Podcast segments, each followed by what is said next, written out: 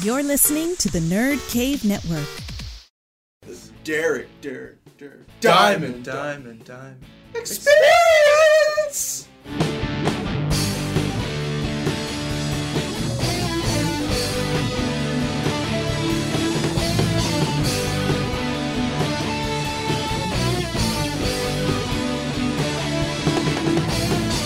Welcome to episode 107 of the Derek Diamond Experience podcast. As always, I am coming to you from the Gulf Coast of Pensacola, Florida. Coming up on today's show, you'll be hearing my conversation with a returning guest, Mr. Zack Abramowitz. And I asked Zack to come back on the podcast to promote his latest short film, and it's something that's very near and dear to my heart because I'm a huge Star Wars fan. But he directed a Star Wars short film called Behind the Saber. And what's cool about it is that it was one of 25 short films selected for the Star Wars Fan Film Awards, which is a really, really big deal. And what's even cooler is that you can actually view it on the official Star Wars website, starwars.com. And that's just mind blowing if you think about it. But you can actually go on starwars.com and vote for Behind the Saber. You have to make an account to vote, but once you do, you can vote once a day, and voting ends June 19th. So I talked with Zack about uh, how he came up with the idea for Behind the Saber, uh, some of the actors he worked with, and of course we even had to talk about Star Wars The Force Awakens. So lots of Star Wars discussion in this episode. So if you're a Star Wars fan, this is definitely for you. But hopefully you guys enjoy this interview, but before we get to it, I have to tell you about my close friends, the Unicorn Wranglers. The Unicorn Wranglers are an indie rock band based right here in Pensacola, Florida, and they are very important to this podcast. And that's because they supply the theme music that you hear at the beginning and end of each episode. And the song you heard today is Twin Peaks from their album Murder Mystery Night, which is now available for free on Bandcamp. So just go to Bandcamp and search for the Unicorn Wranglers, and you can find Murder Mystery Night for free. That's my favorite four letter word is free. You can also find their EP Atomics on iTunes and Spotify. You can also follow them on social media. They're on Facebook, Twitter, and Instagram at U Wranglers. And finally, be sure to check out their website, unicornwranglers.com. And without further ado, here is my interview with Zack Abramowitz.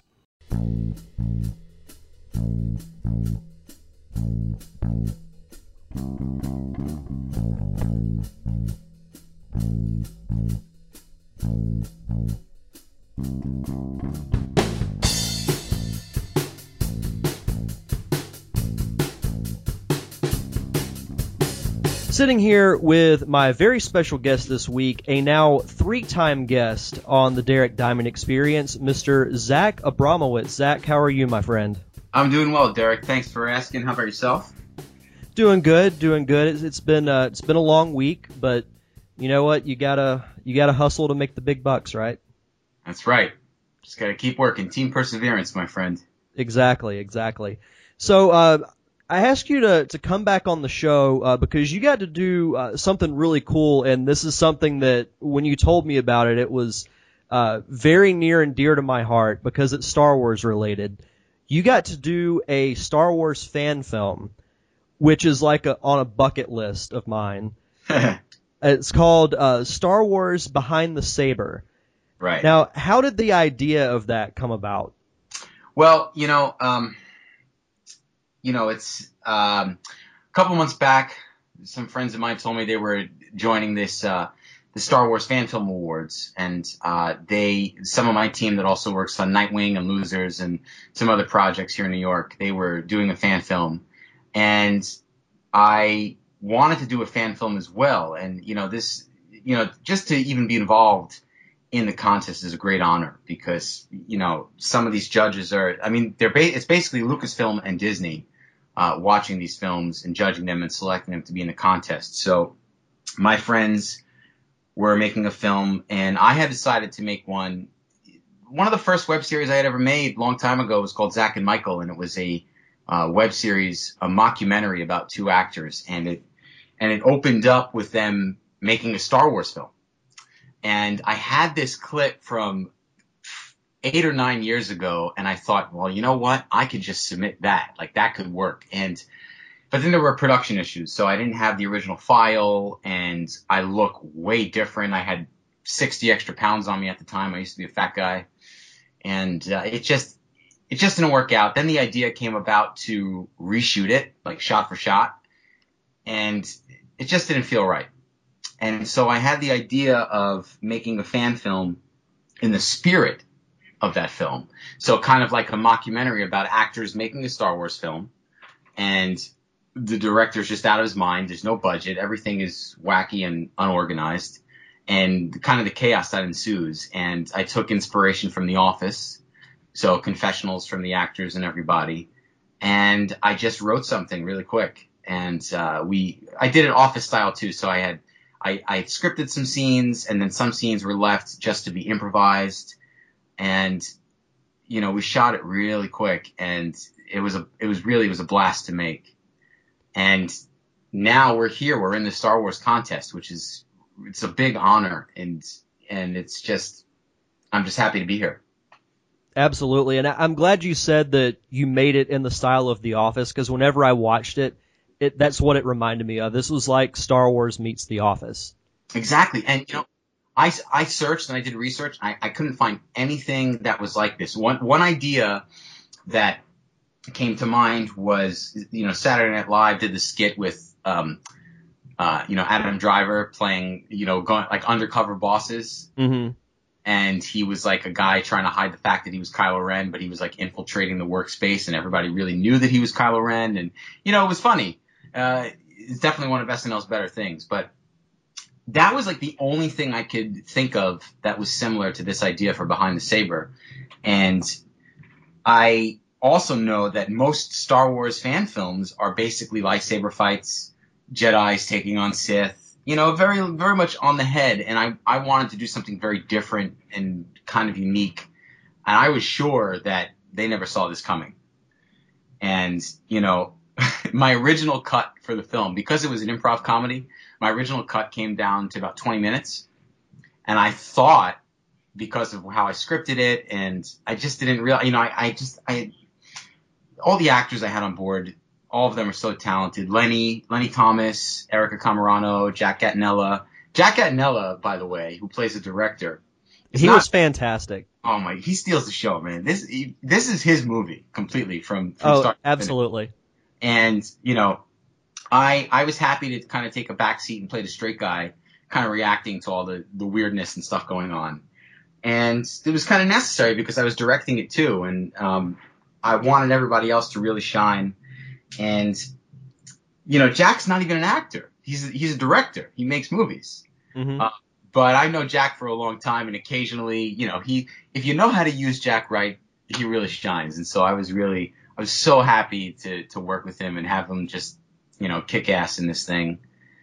And I'm just, you know, I even talk about it. I reference the fact that there's other Star Wars fan films that, you know, I have this one line where I say, you know, why does a Star Wars film have to be, uh, just about lightsaber fights and Jedi's? And I like a, I like a film that tells a story, you know?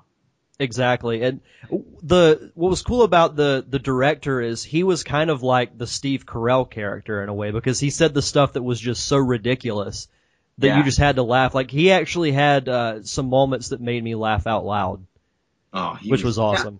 and that and that's the thing, you know, he doesn't realize that there's anything wrong.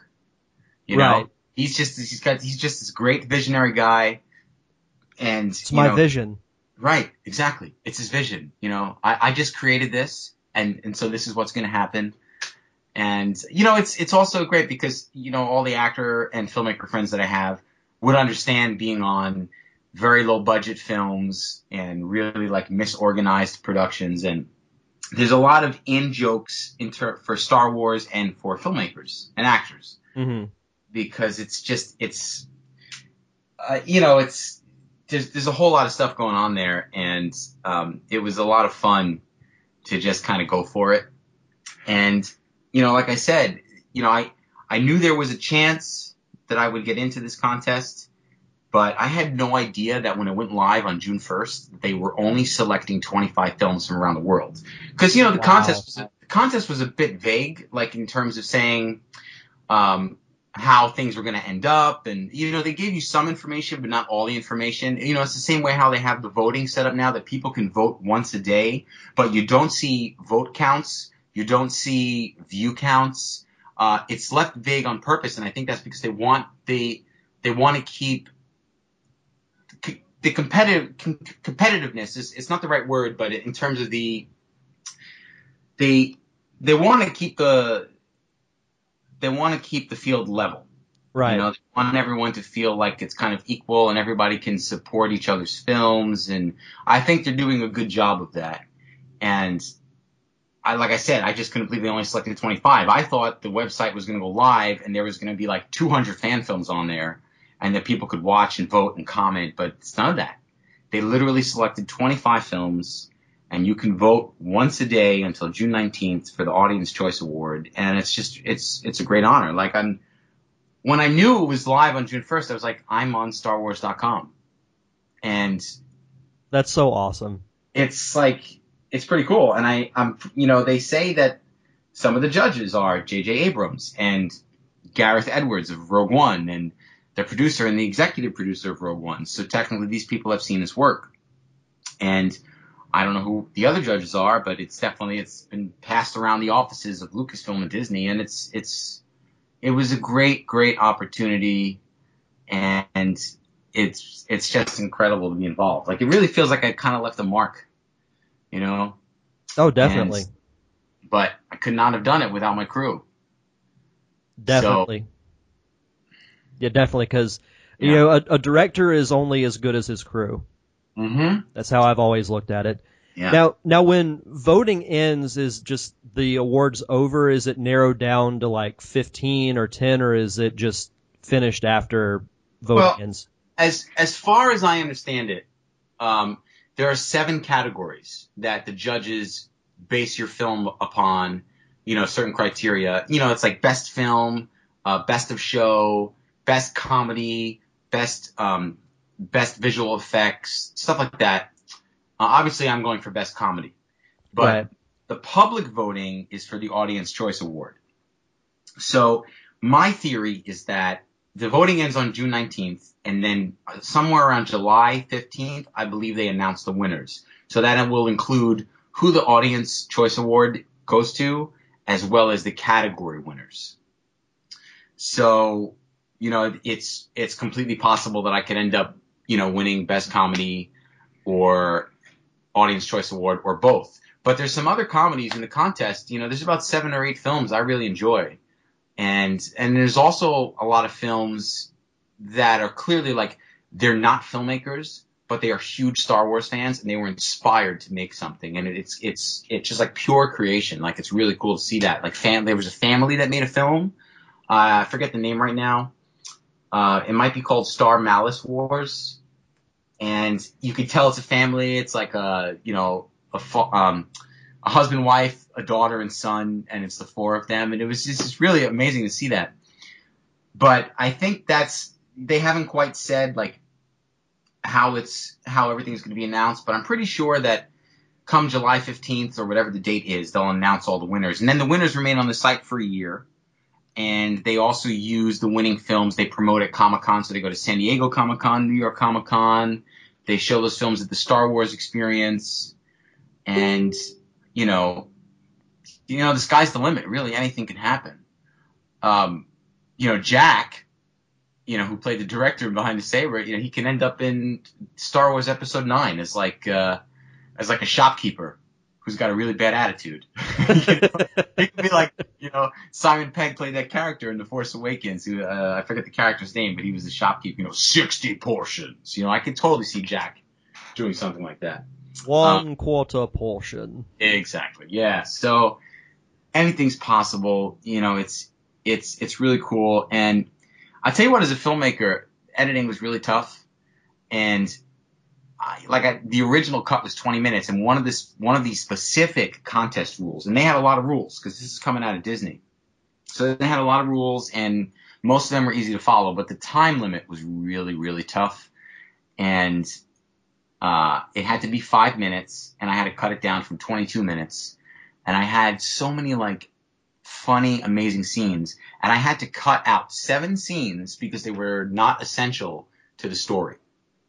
Wow. And that had to be one of the best filmmaking experiences of my life. One of the best film schools that I've ever gone to because I had to really sit down and say, okay, here's seven babies of mine, and I have to kill them now. So uh, these babies are now dying. I'm deleting them from the timeline, and this is the essential five minute story. And I got it literally. I literally for a month editing took me a month, like very intensive, and I was shaving frames like as much as I could shave off. I was shaving, shaving, shaving, and I got it literally. I had it down to 459, and just to be safe, I got it down to 458 because then you Smart know, choice. yeah, you know, it's better safe than sorry. I had to lose like one more joke, and you know, there's a lot of stuff. You know, one day I might do a director's cut, you know, just just for the hell of it, that has all of the original scenes back in. Yeah, definitely. But um, it was, you know, it, it's it was just so much fun to do. Like it was so much fun to shoot, and you know, we only it only I wrote okay, so I wrote the script in two days. We shot it in two days, and then it took me a month to edit, and that's also because I was working full time and you know killing myself to make money with my day job and editing when I could. And um, but I'm I'm very very proud of it, and I I really hope that one day I get to speak to these guys over at Lucasfilm and Disney, and you know have like have like an actual conversation. But you know anything can happen because the the voting is till June 19th. Um, and you know once it starts getting more popular and people are watching the the awards more and more and i'm seeing stuff on twitter and finding stuff on the web and who knows you know really anything can happen at this point you know the force the force is strong with behind the saber and uh, Absolutely. you know um do you have you have any specific questions about the film is there something that's like really like you know ripping at you Um, I was curious, like all the actors that were in the film, had have you worked with them before, or did they go through like an audition process? Did you hold one yeah to- so- for, for the film? Yeah, that's a very good question. Um, there were originally, I had intended just to use people I know, friends of mine. Uh, I ended up having to hold. Um, I almost ended up holding auditions for one or two parts because I had one guy for one part and it, it didn't work out, and it was coming close to the shoot, and um, it was it was tough to like because I basically wrote actually you know when I was writing the script I had and this is this was the problem too. When I when I was writing the script I had specific people in mind. A lot of that changed. Mm-hmm. um, then when I saw you know so I basically became flexible and I was like you know Jack I knew like Jack was down right away um, I wasn't sure about um, the the Jedi Princess part, who was played by Erica Camerano, and I, I wasn't really sure what I was looking for. And then eventually, I just I just spoke to her about it, and she was down. And um, I have to thank Erica actually because I almost didn't do this project because, as you know, Derek, when you take on a new film project, there's a lot of work Mm-hmm. that goes on in pre-production. There's a lot of organization. There's a lot of putting things together. You you're gonna you're gonna hit lots of obstacles, and filmmaking is about solving problems. So I was just like, do I really want to take this on right now? Is this something that's really worth it? And I had a long conversation with Erica about it, and she I was on the fence, and she pushed me over the fence because she's a good friend. She's been a friend of mine for a long time. She's been in other projects that I'm involved with, and so it's almost I almost want to say that it's because of her that Behind the Saber actually happened because I, it's just this long conversation I had with her that she really convinced me that it's completely 100% worth the shot, and it was because now I'm on StarWars.com. So Erica, thank you very much. Absolutely. And um, so most people are on board. I had to cast one person last minute who unfortunately didn't make the contest cut. He was one of the scenes that had to get cut. My friend Odysseus Baylor. Um, but if I do a director's cut, he'll be in there. And I'll talk about Lenny Thomas for a second because Lenny, um, the Sith character, there was a there was a friend I wanted to cast, but he was SAG, and this is a non-union project. Mm-hmm. and I was, you know, I was trying to do this thing on a shoestring budget. I was not trying to spend any money. My Mac, honestly, we can get into budget another time, but I literally spent only a few hundred dollars on this thing, and um, it doesn't look like that. So I'm very proud of it. And Lenny, I I was working, I was working on a catering shift for my day job, and Lenny Thomas, I've, I've known for a while, and he's a great guy. I know he's a talented actor. And I was frustrated because now I couldn't cast this one person who was SAG, and I wasn't gonna, I wasn't gonna make SAG paperwork. So, um, because then SAG paperwork means also thousands of extra dollars that I don't have. Right. So I wasn't going that route. So I saw Lenny. I asked, and we were on a shift together. I said, Lenny, let me ask you a quick question.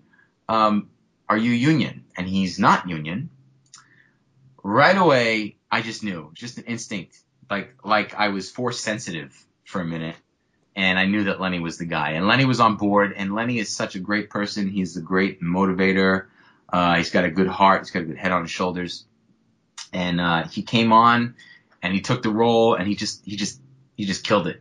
He just absolutely killed it, like I knew he would, and you know he made the project even better. You know they say you you make a film three times when you write it, when you shoot it, and when you cut it. And that is absolutely true every time you make a film. But like I said, when I had Lenny on set and we were filming, I was like, this is this is one of the best choices I've made for this project.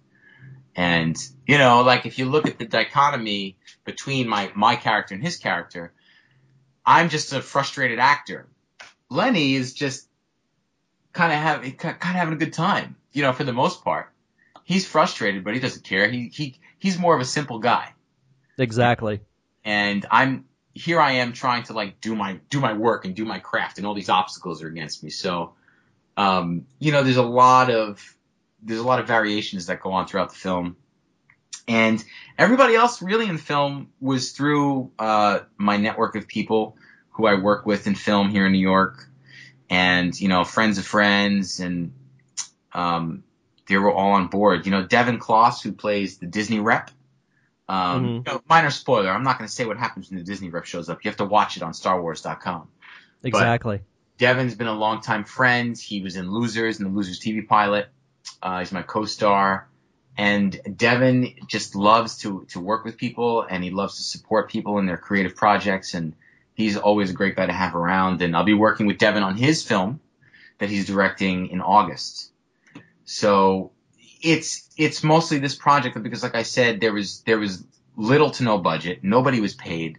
Um, you know, we're just trying to have a chance to be on StarWars.com and have fun. And everybody in the project is an aspiring actor, filmmaker, uh, you name it, something within the arts. So everybody was happy to be there for the chance of the exposure. And I'm happy to say, look, guys, we are on StarWars.com. And this is really only the beginning because, you know, I, if we end up winning Best Comedy or Audience Choice Award, you know, I reached out to one blog uh, popular blog, I won't say who, on Facebook, and I, I sent them the link to the Star Wars Fan Film Awards, and I explained what was going on. And they said, if you want us to, uh, if you want to send us a tip, you have to follow this email and and use this protocol and blah blah blah blah blah. This is a this is a famous Facebook blog. It's got like half a million followers. And I asked them, I said, okay, thank you, but out of curiosity, did you know that the Star Wars Fan Film Awards were going on? And they said, of course we do, but we wait until the winners are announced. So what that tells me is that a lot of the blogs and the internet, because you know these fan film awards have been going on for years, and I think there was a hiatus somewhere. They started in like 2001 or 2002, and there was a hiatus between 2008 and 2014 approximately, and they came back in 2014, and then with the Force Awakens, it was bigger in 2015, and uh, we have a friend, mutual friend, um, uh, Catalina Mermelstein Knox, who is involved in Nightwing Escalation, Mhm. uh, the project that I produce, and she was in one of the films that won last year called The Lesser Evil, and that currently is playing. That's it's on StarWars.com somewhere uh, as like last year's winners. So, um, it's possible that, especially now with J.J. Abrams and Force Awakens, that the Fan Film Awards will be even bigger this year. But obviously we have to wait until the winners are announced and to see what the next step is because then it could be that once they announce the winners in mid-July, then the internet goes crazy and they say, here's your top seven Star Wars fan films. What do you think? Versus, I'm surprised that like the blogs aren't promoting it now, saying, look, the Star Wars fan films are up. What do you think? Who's your pick? So maybe, you know, it's my first time being in the Star Wars Fan Film Awards, so I'm not really sure how it works. I just know that the world is watching it, you know. Um, so it's it's getting there. I mean, really, it only went live one week ago, on June 1st, and the voting goes until June 19th, and we will see where it takes us. But I, I also think that once once the contest is over, that and that's also like a week from now or or like you know 12 days or so. So I'm I'm doing what I can within my circle, and I've I've, I've touched base with some of the other filmmakers on Facebook and Twitter, and I see that they're sharing their film and I'm sharing my film, and we've just been in, in touch. If you ask me, I don't think any of us in the top 25 are in competition. I think we've all won because Right. they've they're showcasing us all on StarWars.com, and it's a great honor. And I've watched them all, and I definitely have seven or eight that I think are my favorites, and some not not so favorite. But Yeah. I think everybody wins in this contest. Yeah, if you've made it to the final 25, then that that's that alone is something to you know take great pride in. Yeah. And I, I haven't had a chance to watch any of the other ones yet, but some of them do look like they have really cool concepts and actually look like they're really well made. Like I think there's one that looks like old Disney style animation. Yes. I can't remember the name of it, but that's one I definitely want to watch just to see, you know, how it's done. There's But- some some very very creative ideas. Um, I'll talk about one briefly. Okay. Uh, because this film is totally different from from Behind the Saber. Uh, Behind the Saber is going for best comedy. Um, so I am not in competition with with this other film because it's not. It's it's there are funny moments in this film, but I wouldn't I wouldn't call it. I don't definitely don't think it's a comedy. I think it could be. I think it could actually win Filmmaker Select Award.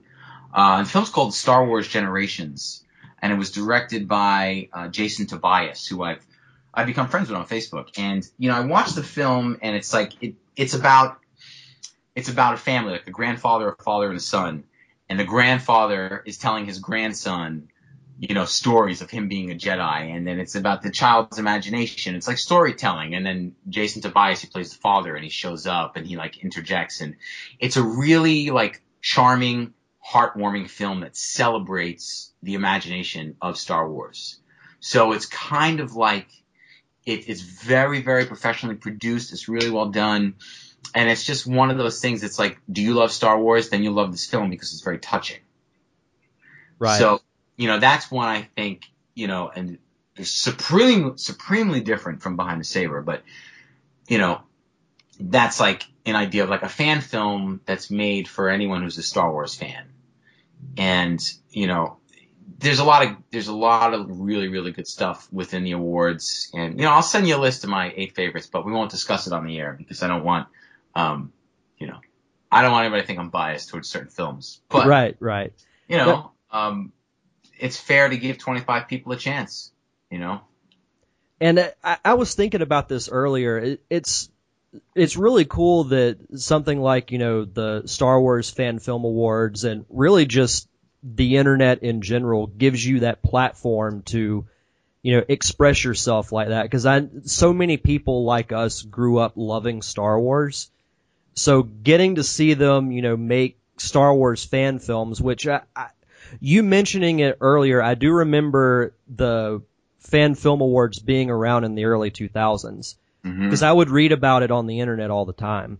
And I wasn't in touch with the, with the fan films, you know, I had no idea they were even going on. I mean, my life was so different at that point, but, and also that was like George Lucas was heavily involved.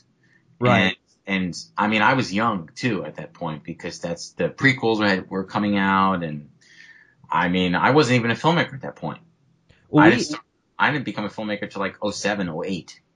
right. We have a uh, we have a convention here uh, called Pensacon, Mhm. And in I think it was 2015, we actually had like a giant screen in our uh, in our convention center, and we actually showed some of the old Star Wars fan films from like 2004 to 2005. Mm. And it was really cool, like seeing really how filmmaking's progressed. Because I mean, good equipment's easier to buy now, and like That's yeah, that's the thing. You know, like you, I, I definitely I've got to check out some of those older films. But you know, like you said, you know, the internet and technology today, and like StarWars.com being able to provide that platform for filmmakers to get their work out there. You know, it's it's such like it's just such an amazing thing. And I've even seen like even from the winners of last year's contest to the to the contestants in this year's contest, you see like some serious production values. And the thing is, I I don't think that Disney and Lucasfilm are like, okay, we're doing a fan film contest, you know, uh, let's see what we get. I don't think they're expecting people to have like some serious Sony cameras and lights, Mhm. sound equipment, and wardrobe supervisors and actors. You know, I they're expecting someone who is not a filmmaker to pick up a camera and make a film. But technology is so accessible today that even someone who doesn't know how to make a film can buy a decent level camera. They can go on YouTube. They can look up how to make a film and they can teach themselves and they can make a shot list and they can get people to help and they can reach out because of the internet. You know, that's one of the beautiful things about technology is that it connects people and it, it creates awareness and you can find what you need. Um, and in an instant, you know, like you could just do a Google search and you're now, you're learning something. Um, which was not so prevalent in the 90s and the early 2000s. It was the same thing, but technology has just exponentially grown, and now everybody and their mother is a filmmaker. Even even iPhones, you know, people can make a film on an iPhone. Mm-hmm. Um, takes a skilled filmmaker to do it right, but it's possible.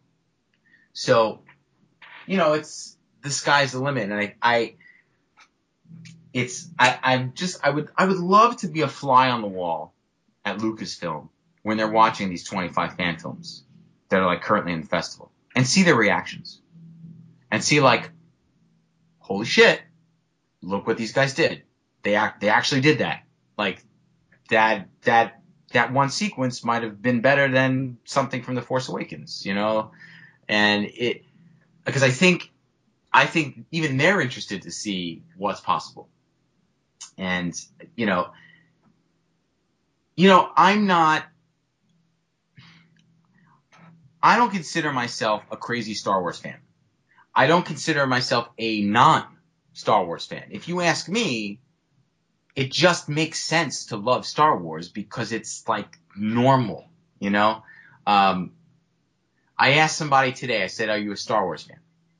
And they said, well, I don't know if I'm a fan. I've seen every film twice. And I was like, dude, you're a Star Wars fan.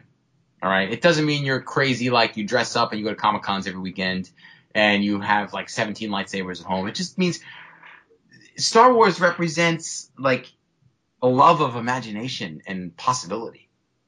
Mm-hmm. And that's what it's always been to me. Like, you know, it's it's just like the, the normal themes of like the light side of the force and the dark side of the force. And like, there's, there's, it's, it relates to everything we go through in life. That if we know we can do something good, but we also know that we can do something bad, what kind of choice do we make? What kind of life do we want to lead? So, and of course, who doesn't love a glowing lightsaber? You know, like, we could all use glowing lightsabers. If only So- they were real. Uh, one day, one day, I think they will be. Uh, I have no doubt they will be one day. they'll they'll probably be military weapons. you know, Probably, yeah. Never, you might have to get them on the black market. You might have to fly to like uh, Saturn to get one that is uh, you know not registered on Earth. But I don't know if that'll. I can just imagine two like military teams running towards each other, and then one just pulls out like a bunch of lightsabers, and the other one's like, "Oh shit!" Yeah. Absolutely. Oh, And but use- using the force to deflect bullets too. oh, that would be even worse. um, one quick question before we get into uh, Force Awakens discussion. Yeah. Um, Yeah, we we've mentioned the the website, which is uh, StarWarsFanFilmAwards.com. So people just go to this website and they can Yeah. They can vote? There's, yes, there's a lot of easy ways. Um, the first link that I had been sharing was Star Wars StarWarsFanFilmAwards.com. So if you go to that link, it just it takes you right to the homepage and it explains to you about the audience choice voting and it shows you all the 25 films. Um, but that's a mouthful to say. Hey, go to StarWarsFanFilmAwards.com. Uh, it looks good on on like a Facebook post or an email. But, but you could also tell people just go to StarWars.com because if you go to StarWars.com, literally the second post down, if you're on mobile or if you're on a desktop, it's over to the right, it says Film Awards. So you could just tell people go to StarWars.com and look for the Film Awards. Um, I've also created a Facebook page for the film, Facebook.com slash Star Wars BTS, because originally, um, I wasn't sure about the title. I knew that it was like behind the scenes of a Star Wars film. So I kind of came up with BTS and I thought, well, it should be behind the saber. And that's kind of how I came up with the title. So I was, I made that Facebook page early on just in case I ended up being in the contest and I can tell people about it. So I, I have that page just for my film, but that will link you to StarWarsFanFilmAwards.com and StarWars.com and those fan films are live until June 19th, or at least voting is live until June 19th. Now, you have to make an account to vote. Um, you can sign up with your email address, or you can just use your Facebook or Google Plus account, and you can vote once a day. And, and the reason they need you to make an account is because they have to track the votes. If you if you didn't have to make an account, you could just go onto the website and click vote, click vote, click vote. So they're, they're doing that, I think, for obviously logical reasons and to be fair. But I, I have to remind people you can somebody somebody says to me, Hey, I voted the other day. And I was like, Oh, thanks so much, man, I really appreciate it. Did you know that you can vote once a day? And like, oh really? And I clearly say that in like all my social media and all my posts are like you vote once a day until June nineteenth. Um, you just kinda have to hammer people over the head with it a little bit. And but you can just go to any of those website links and once a day until June 19th, you can cast one vote, and then voting closes on June 19th. And I don't know what's going to happen after that. I know that the films will probably remain on the site, but voting will be closed.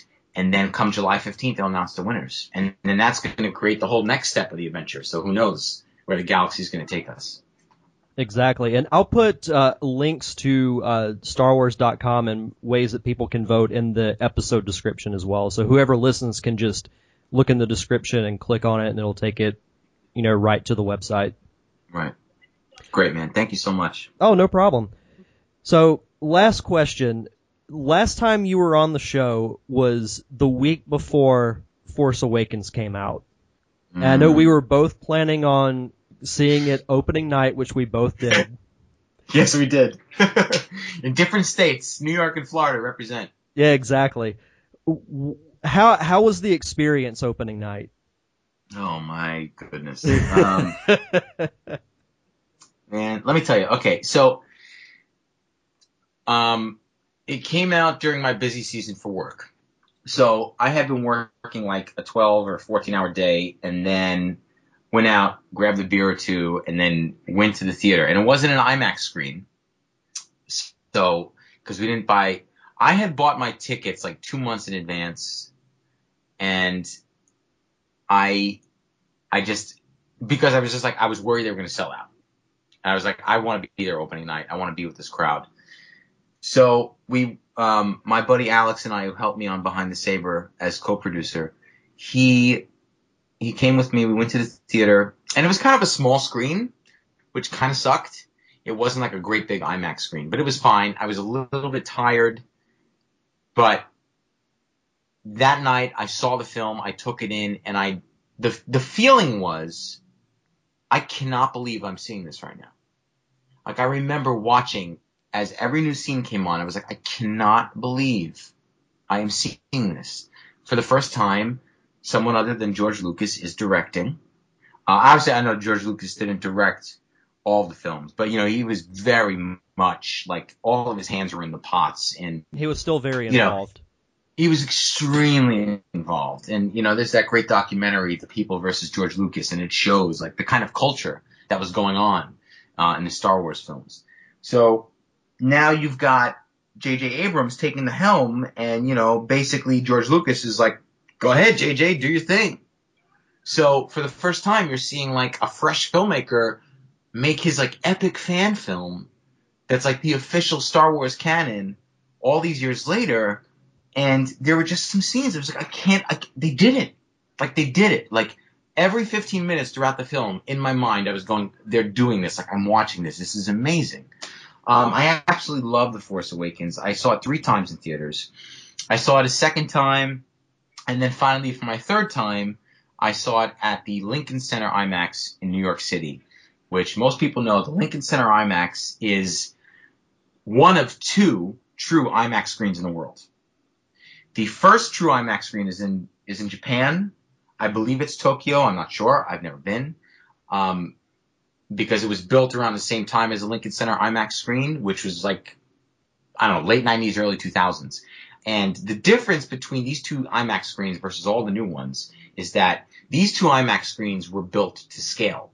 So they built the screen at, on the proper IMAX ratio, and then they adjusted the roof ceiling of the building to fit the screen. All the other IMAXs, once the IMAX fad kind of came about, what they started doing was stuffing IMAX screens into existing structures. So they weren't upping the ceiling, expanding the walls. They were literally just stuffing an IMAX screen to fill all the space that they could. So they're not true IMAX screens. The Lincoln Center IMAX theater sits almost 1,000 people. Wow. So when when you go, and I'll, I'll find a, I took a picture once. Uh, I took a picture when I saw it in the IMAX, like before the lights went down just to show that it's like a, it's like sitting in a stadium and you go into this theater and you walk up 20, 20 rows and you sit back row center. And now they do reserved seating. They've been doing this for a few years now. You can get a reserved seat.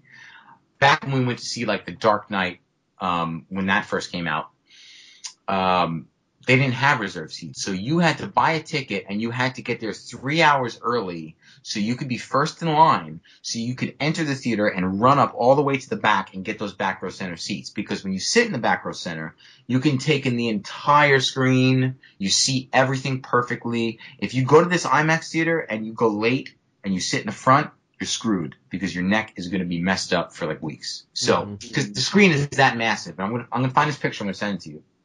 Um, That so- sounds unbelievable. What's that? That sounds unbelievable. It's incredible. Next time you're in New York, I'm going to take you to this IMAX theater. I'm going to, hopefully there's a good movie playing, but if not, I'm still going to take you to this IMAX theater so you see what I'm talking about. And so for my third and final time, I went and I saw Star Wars The Force Awakens in the IMAX theater. And it's just, I just, I love it. I absolutely love it. I think, is it a perfect film? No, of course not. No film is perfect. Every film has its flaws. But there's so much to love about this movie. You know, the fact that the original cast was all back, um, you know, and I, like, I fully support, you know, J.J. Abrams came out and he said, I went, I went backwards to go forwards. So there's similar, similar, you know, plot lines like within A New Hope and, um, uh, the title is escaping me right now. Um, Return of the Jedi. There's similar plot lines there, but he did that to reset the palette for the current generation of people going to see a Star Wars movie. I fully 100% support it because now I think what's going to happen is in Episode Eight, it's literally going to be Luke Skywalker finally, and just the fact that Mark Hamill is back doing it blows my mind. 30 years later, so he's back and he's taking on Yoda's role, you know, similar to his in Empire Strikes Back. I, it blows my mind. That it's it's just a beautiful thing. The fact that it exists is it's it's it is it's like so it's an amazing time to be alive to like to witness this happen for the first time. It's like unbelievable. Like this is going to be in the history books like 300 years later, and they're going to be like, remember when Star Wars came out, and then 30 years later they did this new trilogy that nobody ever expected, and there's just there's I'm just I'm just a huge fan, and uh, I you know, Han Solo. Like, I couldn't believe he was in the film so much. And I understand. Um, I probably shouldn't spoil anything because I guarantee you there are people that haven't seen it still at this point. There's a lot of people that I've spoken to people because, especially I've been doing the Star Wars contest. A lot of people are, don't watch Star Wars. To my surprise. As I've gotten older, I, I've I've seen that as well. Like a lot of people I work with have never seen Star Wars. And I'll tell you, like, I can't date a girl who hasn't watched Star Wars and has no interest. I can't do it. Um, like if I'm really, really, I mean, I'm not a jerk, but I mean, like, it's like a red, flag, it's a red flag for me. But but you have standards.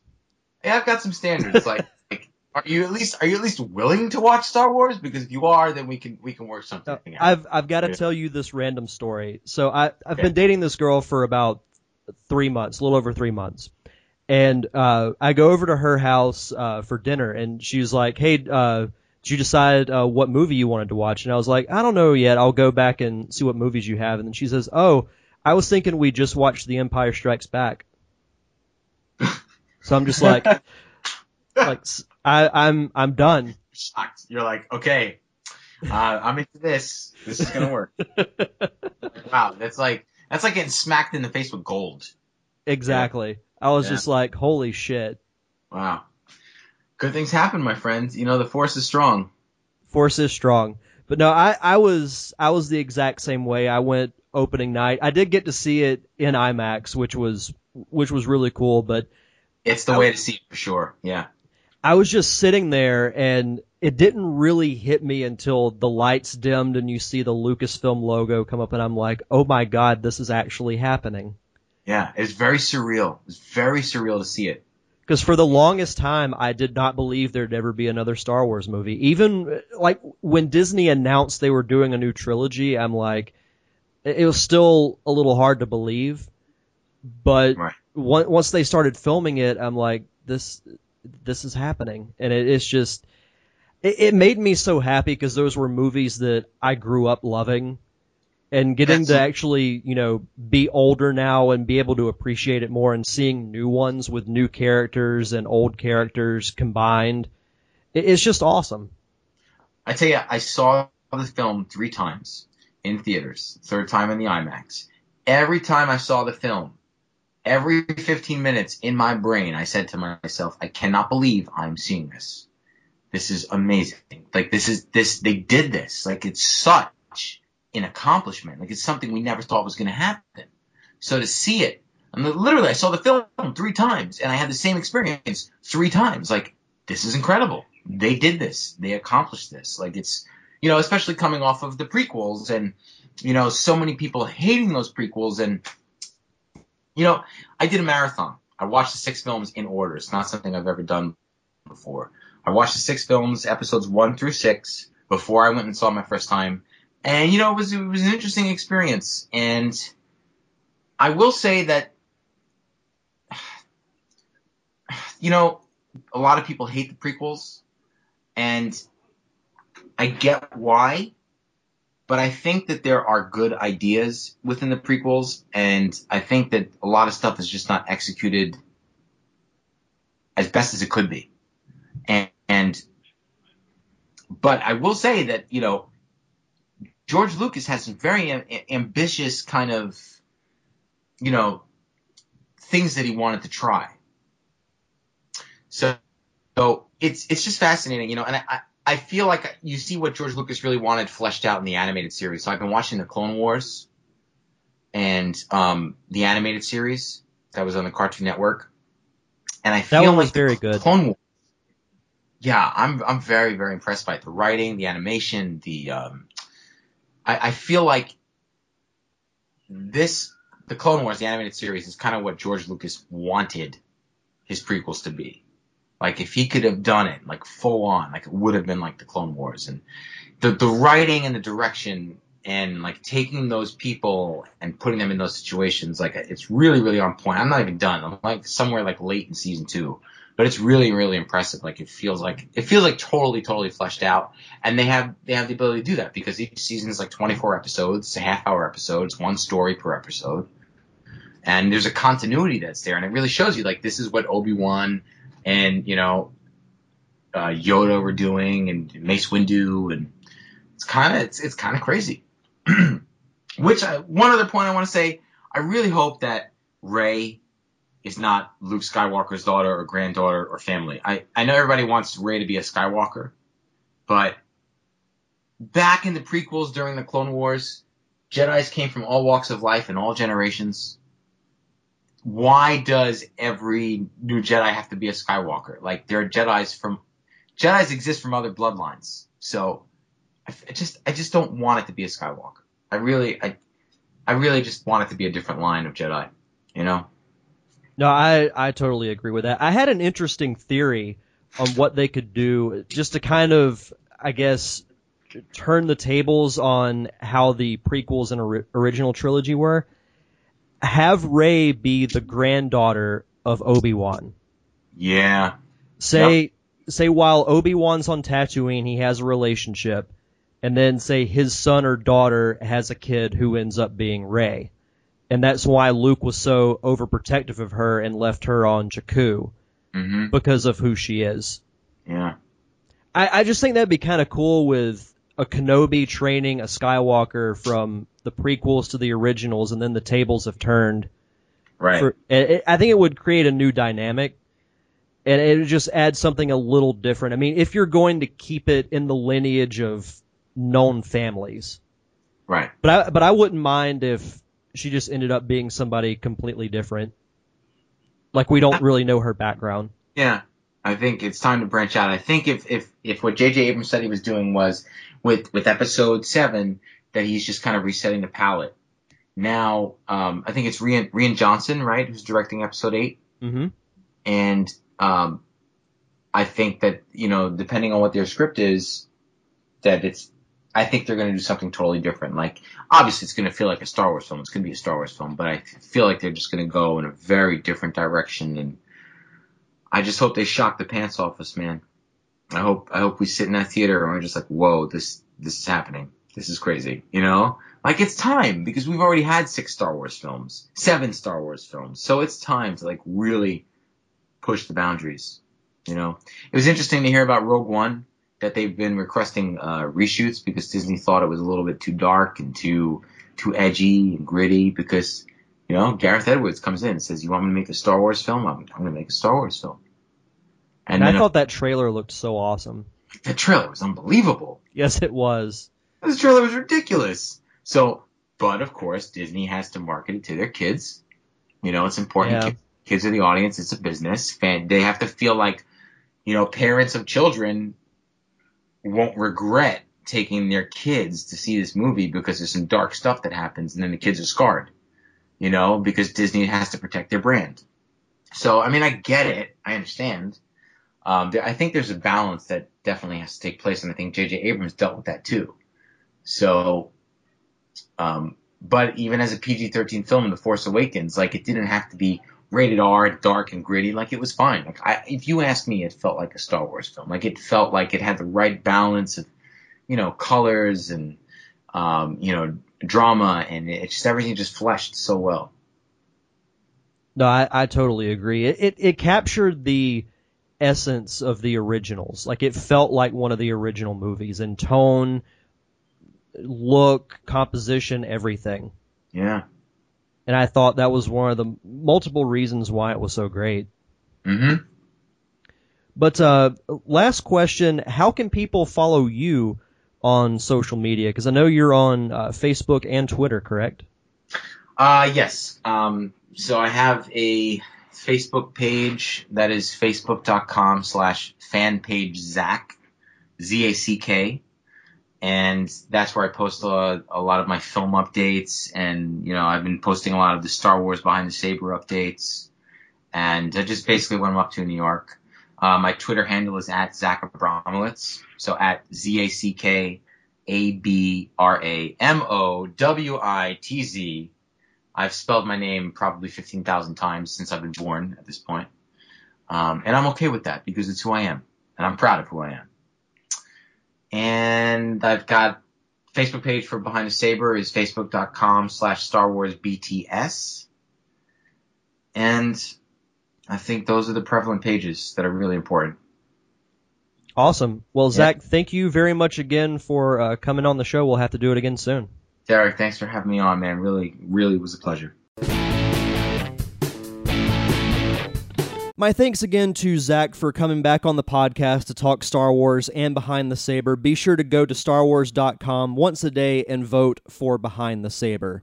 Next week, I'll be discussing another one of my favorite subjects, and that would be pro wrestling. I will be doing a wrestling roundtable with two friends of mine, Nick Caputo and Adam Gumbert. So if you're a wrestling fan, definitely come back and check out next week's show. But until then, you can check out past episodes of this podcast on iTunes and Stitcher Radio. Just search for The Derek Diamond Experience. You can also follow me on social media on Facebook.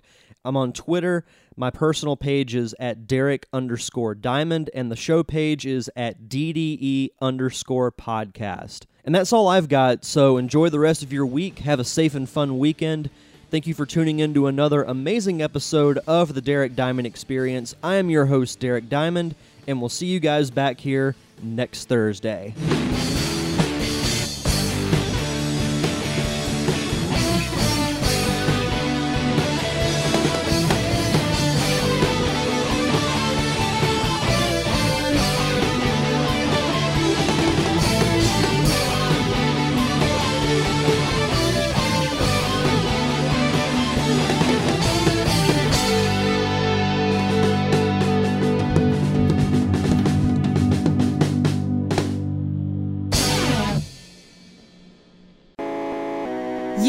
Listening to a Nerd Cave Network production.